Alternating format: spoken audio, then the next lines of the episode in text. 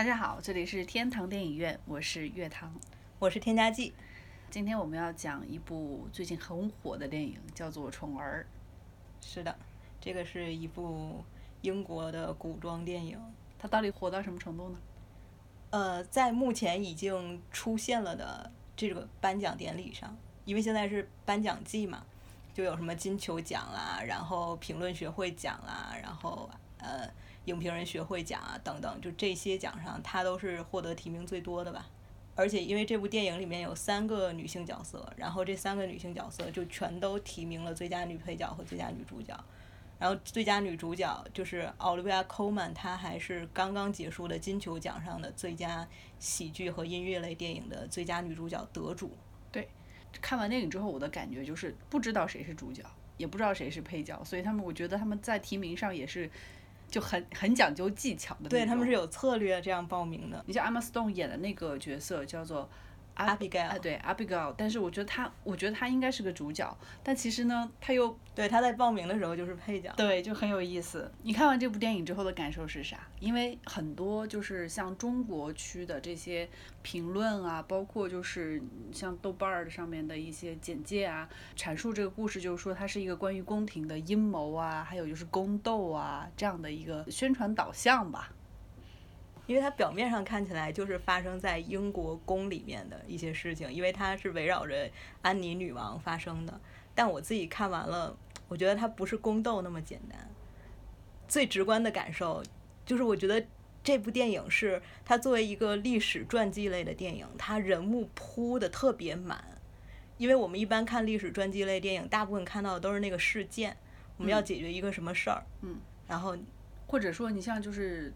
同时在入围了各种奖项的克莱特，克莱特的话就是也是讲这个人的一生，他就然后他可能就是讲这个人这个阶段发生了什么样的事情，他做了什么样的决定，然后接下来他又发生了什么样的事情之类的，大概是这样子一种一种流向。对，然后《宠儿》这个电影，它从开始到结束应该是时间很短，嗯，到围绕英英法战争那个时候。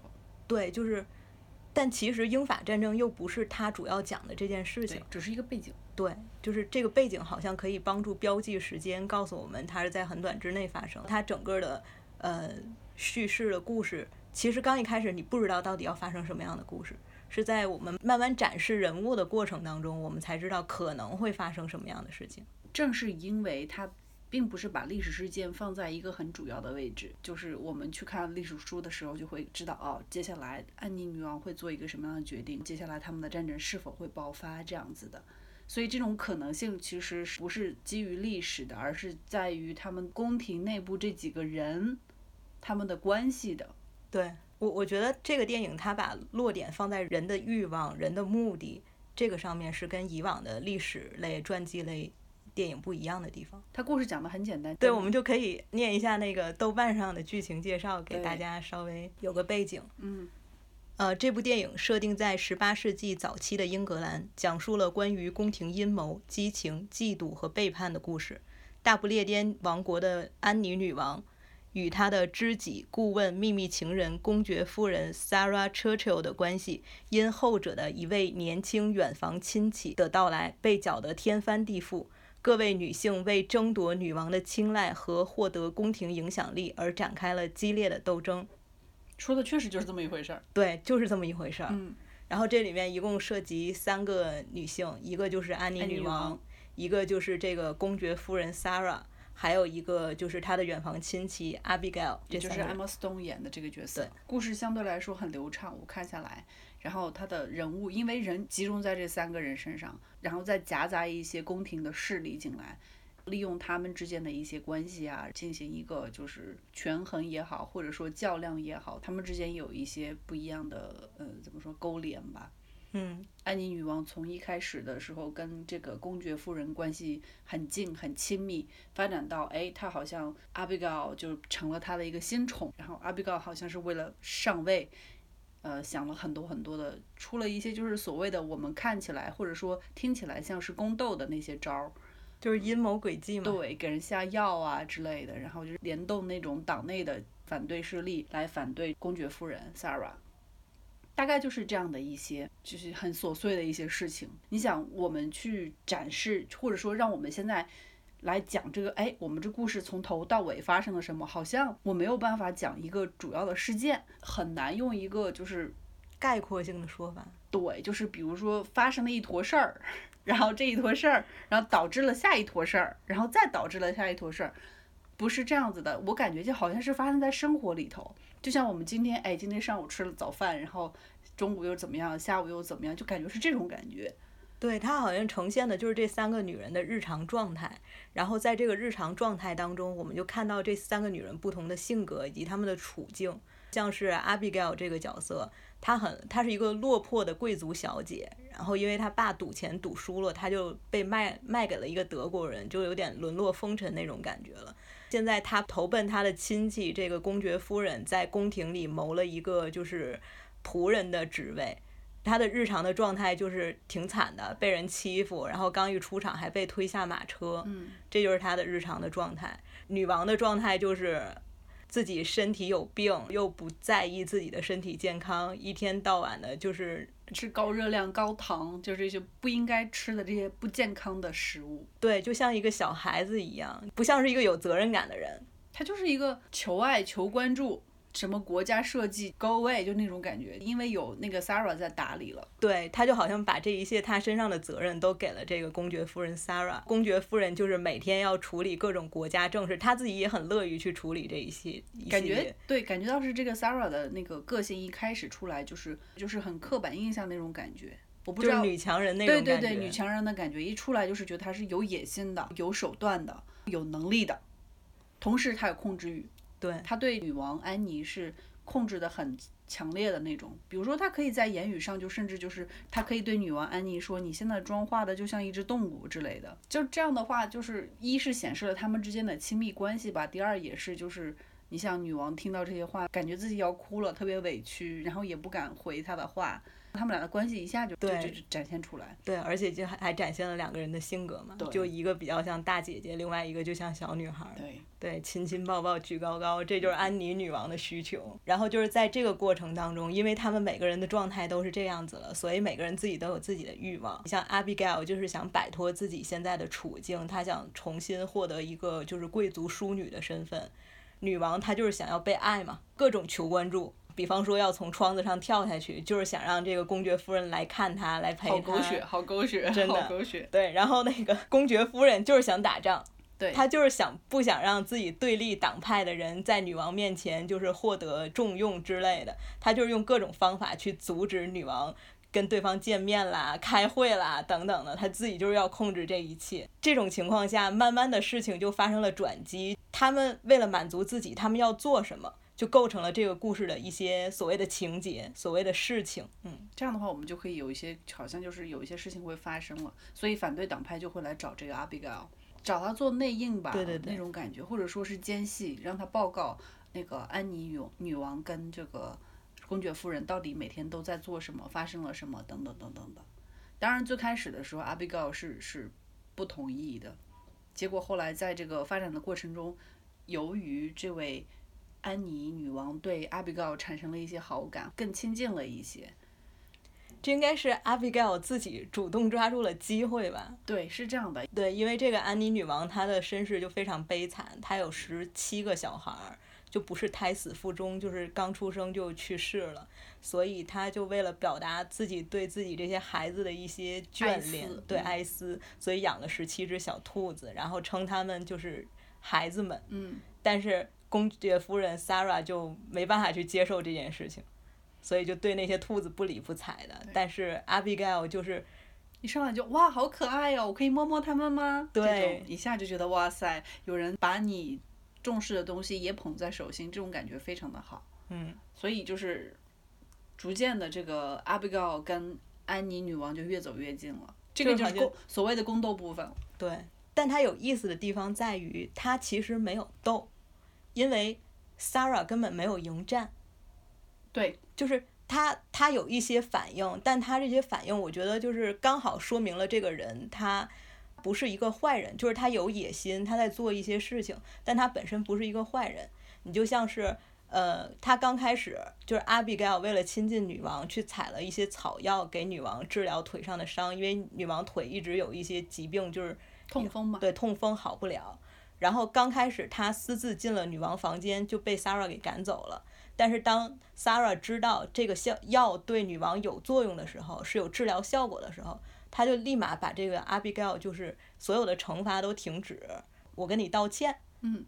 然后你你继续来医治女王的脚，对，嗯，就是他不是那种我有权有势我就欺压你，或者是不承认自己错误之类的。而且他跟阿比盖尔道歉了之后，他就是阿比盖尔又跟他说了一些自己的情况，他就改善了阿比盖尔的处境，比方说给他安排了一个单间儿啊，然后让他做了自己的近身侍女啊，就哪怕到后来阿比盖尔对他下了毒，其实。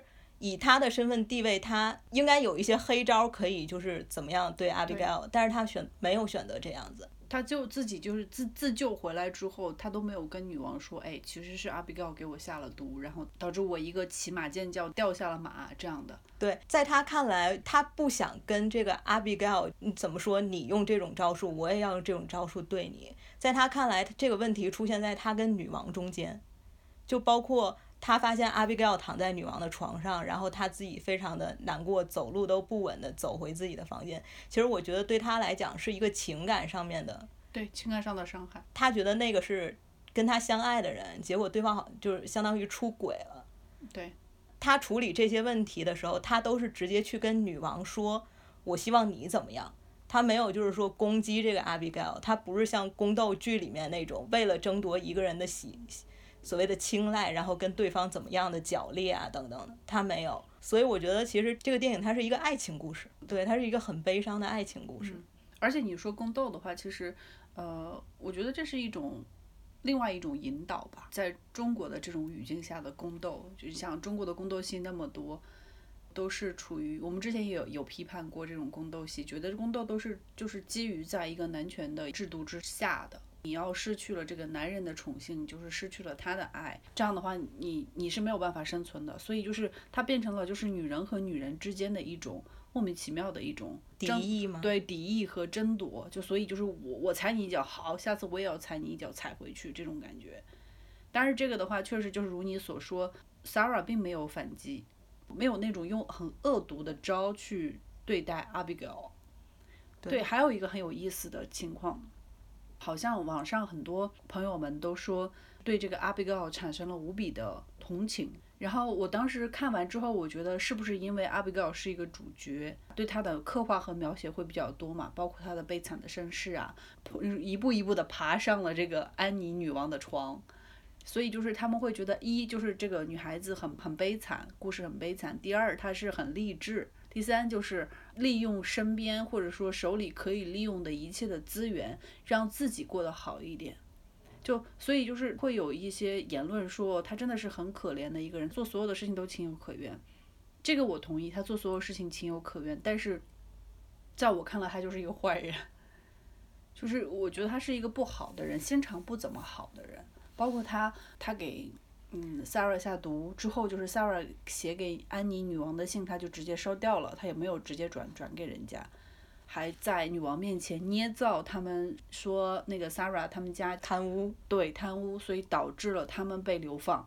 怎么会有人说他是可怜的，或者说他不是个坏人？我觉得这几点就够了，就是个坏家伙。可能大家都不太能够接受所谓的。主角是坏人是吗？对，一般黑化的不都是配角之类的。而且这个我觉得很重要的一点就是这部电影它的人物塑造，就是他从不同的笔法来描写这三个人。Abigail 这个角色就是特别直白的一种描写，他把一切特别清清楚楚的告诉你，然后你看不明白我还解释给你听，就是这种感觉。然后像 Sarah 那个就是全都是那种。暗线，你要自己去揣摩。你看这个人，他做这些决定、说这些话等等，才能看出来这个人到底是个怎么样子的。不是所有的都说的特别明白。女王又是另外一种，就是感觉女王比较传统，她有自己的直接呈现，她还有一些周围人物就是帮助她去呈现。对，因为女王的形象，就比方说，无论是阿比盖尔还是 Sarah 还是其他的那些大臣们，他们都会说女王是个怎么样的人。帮助观众去了解女王是个怎么样的人。嗯，所以就是阿比盖尔太直白的呈现了，所以你能够看到她不幸的那一面，哪怕她自己心里纠结的那一面，她都要想啊，我我要不要为了达到我的自己的目的，放弃一些做人的原则？就他会有这样子自我思考的那一面，他都呈现出来。然后除了这个人物的呈现方式，我觉得还有另外一点很有意思，就是他的欲望呈现。每个人的欲望呈现也是非常的清晰明了。他们三个人的欲望，其实你在缓缓的过程中，你就一下就能抓得到的。这个是我觉得是塑造的非常成功的一点。阿比盖尔就是要往上爬嘛，女王就是要爱嘛，然后 Sarah 就是我要权力、要野心、要打仗，同时就是还要守住这份爱情。这部电影很有意思，它是被一个希腊导演叫做欧格斯·兰斯莫斯拍的。这位导演之前有几部电影还挺有名的，一个叫做《圣路之死》，妮可基德曼演的；另外一部叫《龙虾》。龙虾里面也有就是宠儿里面的两个演员，包括演安妮女王的 Olivia Colman 和演公爵夫人的 Rachel Weisz。这位导演一开始被大家关注，就是因为他的拍摄风格。有自己的非常独特的东西在。你是说用那种鱼眼和广角镜头吗？好，这部电影用鱼眼和广角用的比较多，但是另外两部还行，没有那么没有那么多。但是它的整个色调、色调系统对颜色的认识，最开始的时候我不知道它是希腊的，我以为它是瑞典的。你是觉得特别冷吗？对他之前拍的《龙虾》和《生如之死》，可能跟从题材上，包括拍摄的场地的感觉上，他选择的就是那种。很清冷、很很很孤高的那种感觉，而且他好像这几部片子都是在冬天拍的。对，所以它的色调啊，包括它的运镜方式，我就觉得就是有一种，很有意思。他他他的那个风格，至少我现在好像没有见到别的导演是他这个样子的。我刚开始看这个电影的时候，导演用了大量的广角、鱼眼来交代场景，在一个就是一个正常的房间里头，他用一个鱼眼的话，就是会产生畸变嘛，广角也会产生畸变。它那个数量很多，你没有办法不注意到。然后当时就想，你就拍一个那个历史传记片，你犯得着这种客观镜头这种感觉吗？我一直就是很担心，就是他是不是通篇都会这样子。但是呢，其实他在接近这三个女人的时候，他有用比较正常的镜头，嗯，近景也好，就是特写也好，都会有，会觉得哎，在那些场景的交代上，他会他他会用一种风格。或者说用那样的风格，但是就是在交代人物关系的时候，他用另外一种感觉。看《龙虾》和《圣路之死》的时候，他镜头很怪异，就是他的运镜方式，还有就是他的那个镜头组合很怪异。感兴趣的朋友可以去看一下，因为那两部电影它情节的设置就是在一种很反人类的一种环境当中，对吧？一种很反人类的，可以这么说吗？有一点点吧，尤其是《生路之死》，就是有一点点，就是他有一点点探讨那个方向的。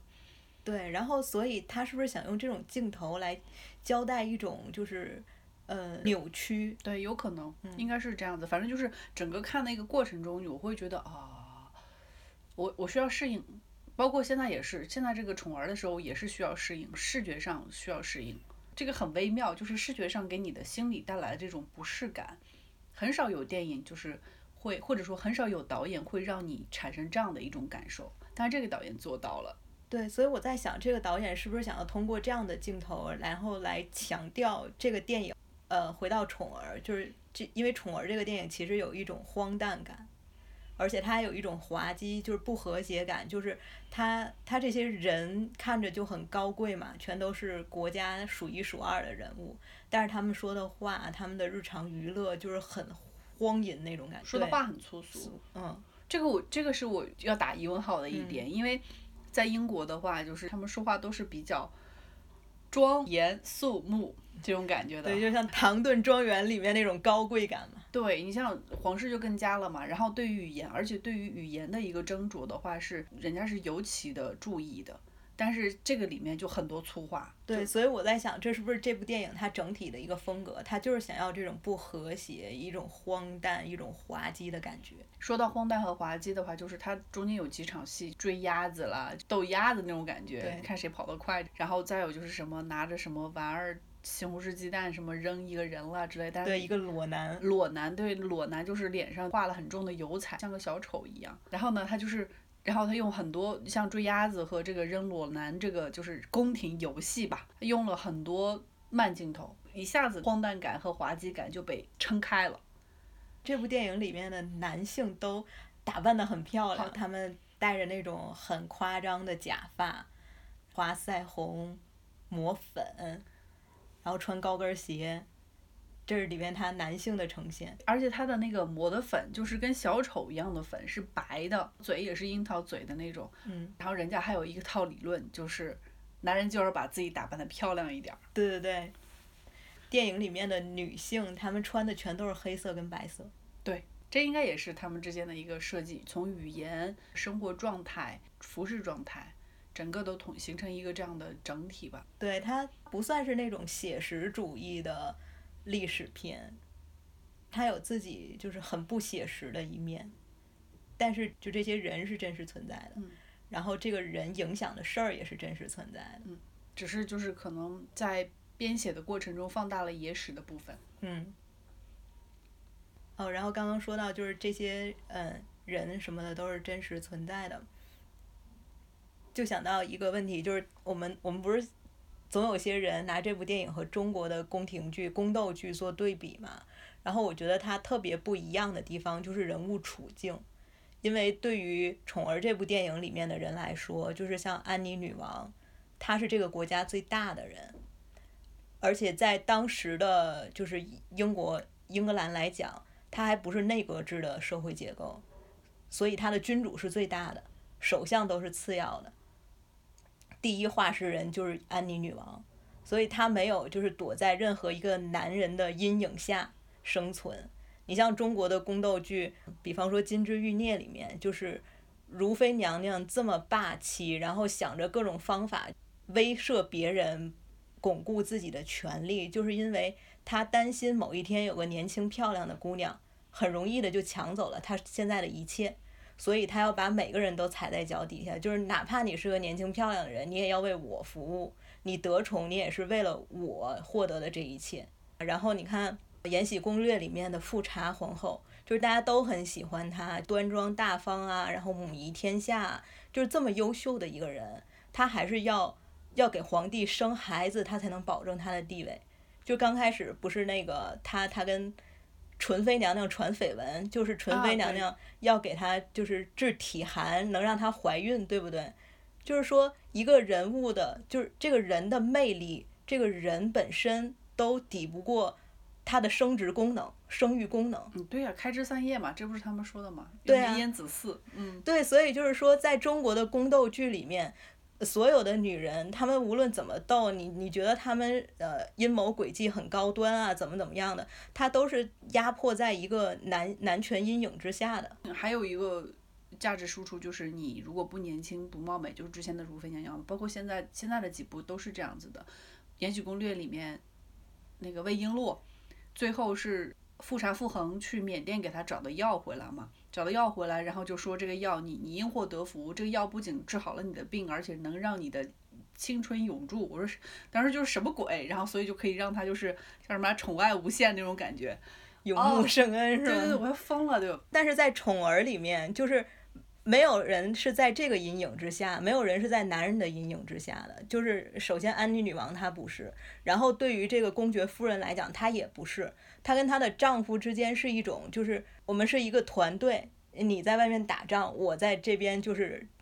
管理国家，它是一种合合作作的关系，它不是说我在这个男人面前我要委曲求全，要怎么样的，他不是，她也是很自在的自己活着。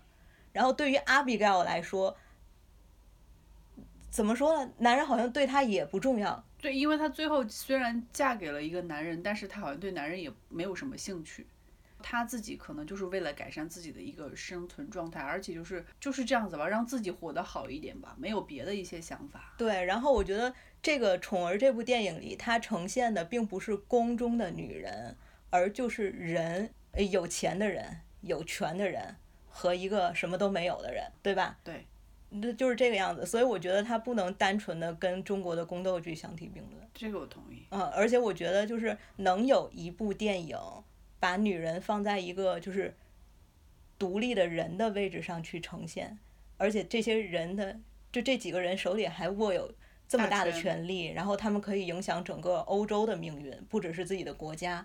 我觉得还是蛮酷的。对其实如果中国有一部这样的电影，比如说一个皇帝他喜欢是男性，能相提并论吗？我觉得是可以的。对，因为这样的话，其实就是他们的那个地位是平等的。对他不需要给谁生孩子去 维护自己的地。对，怎么说？就是我觉得这几年整个的大环境在变化，所以也给了就是我们说的这样子的讲女人的一些电影一些机会嘛。就像这部电影，它就是剧本最早创作在二十年前，嗯，它用了二十年的时间才拍出来。就之前没有社会环境嘛，就像对你说是的。由于这几年的女权主义啊，包括就是女性的呼声越来越高了，所以就是觉得哎这些东西可以拿出来了。我觉得这是个非常好的时机。它就是一个作者，好像叫 Debra 的 Debra Davis 的一个女生。某一天在看报纸的时候，发现报纸的一个小豆腐块上就写了安妮女王和公爵夫人这样一段故事，她就觉得哎挺有意思的，然后自己就去查了很多资料、历史资料，就写了一个剧本出来。但是那会儿就往各方各个制作公司去投，就没有人接这个茬。她有朋友刚好是做电影的，人家就说没有人要拍这种东西。然后是三个女人的故事，还是同性恋的故事。嗯。然后就一直等啊等啊等，好像就是在在戛纳的电影节上还是怎么样的，就是他那个朋友就遇到了这个欧格斯·兰斯莫斯，就对方好像也在找一些项目，找一些不同的项目什么的，就把这部电影介绍给了这个导演。哎，这个导演就很喜欢，但好像这个电影到了这部导演手里，还是用了几年才拍出来。就是刚开始也是没办法这么容易，就没有人投拍嘛，投资。昨天我有看到的《无双》，嗯 我就不明白为什么《无双》花了十年才拍出。庄文强接受采访的时候就说很难，找到钱也很难，投资很难。然后我我觉得很不可思议，因为它其实就是个男性向的一个题材。对啊，无双不就是很普通的港产片吗？对呀、他说很难，反正花了十年的时间。我觉得你说这部电影它女性向的，然后就是它很难在这样的一个时机下出来，这是情有可原。但是那个的话就不知道为啥。无双的情况不知道，但是这部电影就真的是因为它的主角是女性，对，然后像那个今年还有另外一部，嗯、在颁奖季大热，就是叫做《贤妻》，她的嗯女主角是那个最佳女主角的提名者，对，就是各个奖项的那个最佳女主角都有那个提名。她用了十四年的时间才拍出来。好惨啊，女人。但是中国的宫斗戏呢，很快就拍出来，还是少看一点宫斗戏吧。我觉得它里面输出的价值观实在是让我觉得有时候就是瞠目结舌，就是社会已经发展到现在这个程度了，就就还还拿把生孩子啊，我妈前一阵儿，她就是也是看《延禧攻略》和《如懿传》嘛，然后她就特别不喜欢《延禧攻略》，我就问她为什么，她就会说《延禧攻略》太扯了，不真实，哪有就是就就像魏璎珞姐姐魏姐那么夸张，不可能。我就跟她说，也可能就是因为魏姐这种夸张的行为，刚好给了大家一种幻想。这种幻想是什么？你如果去写实的拍一个古装剧，女人就是特别惨的那种。因为在古时候可能没有什么女人有一种意识，我要去争取一些什么，就是大家从小被教育的，你就是服从，你就是服从，你听话就好了，你就生生育就好了，你就伺候男人就好了。但是魏姐这个形象，她刚好是一个现代人去塑造的，所以她她虽然很扯，她虽然不写实，但好刚好有一个空间让女人可以去想象，去摆脱那种被束缚的状态。你像《延禧攻略》里不还是有一集，就是皇帝跟魏璎珞抱怨说：“那我们这些男人每天处理国家大事，辛辛苦苦的，怎么样为百姓谋福利？你们这些女人就是在后宫瞎捣乱，然后没事儿找事儿什么的。”魏璎珞就跟他说：“女人这一辈子就是就好像被关起来的鸟一样，从一个笼子到另外一个笼子。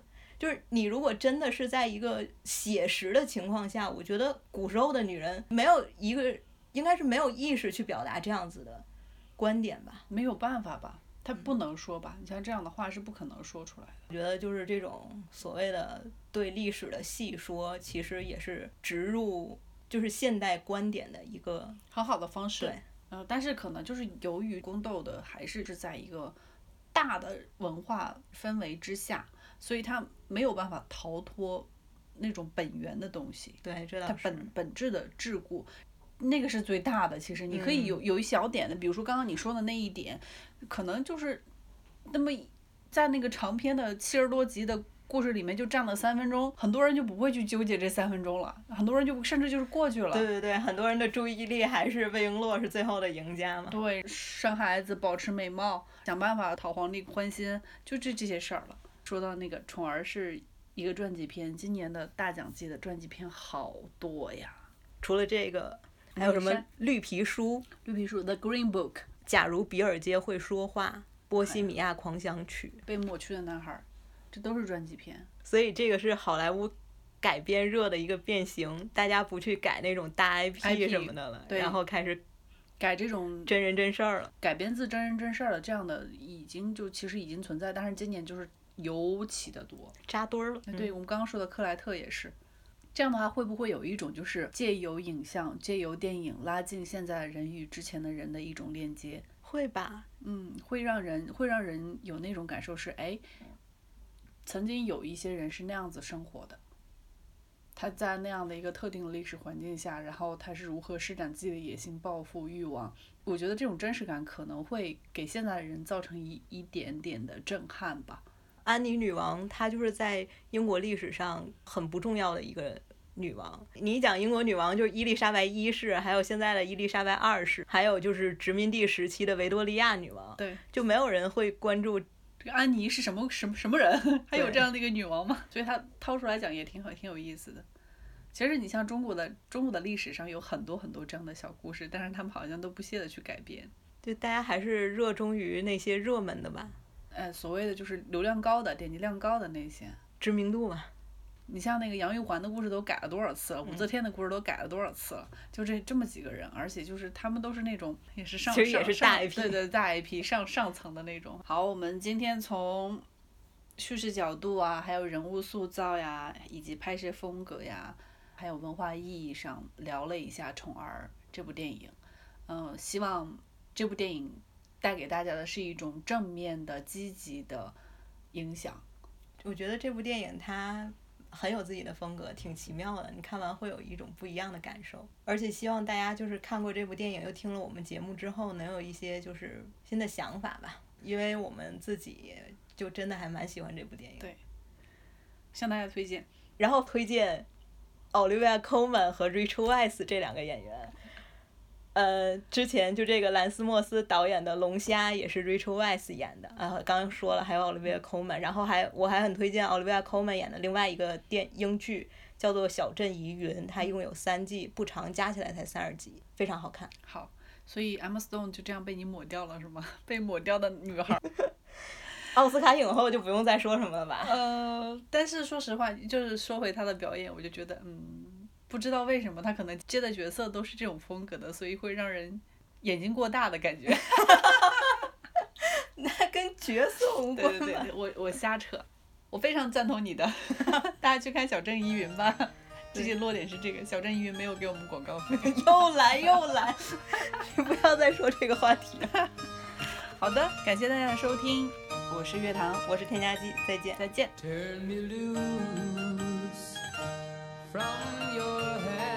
上。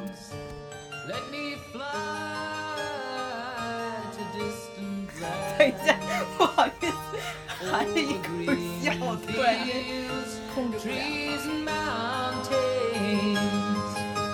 不了。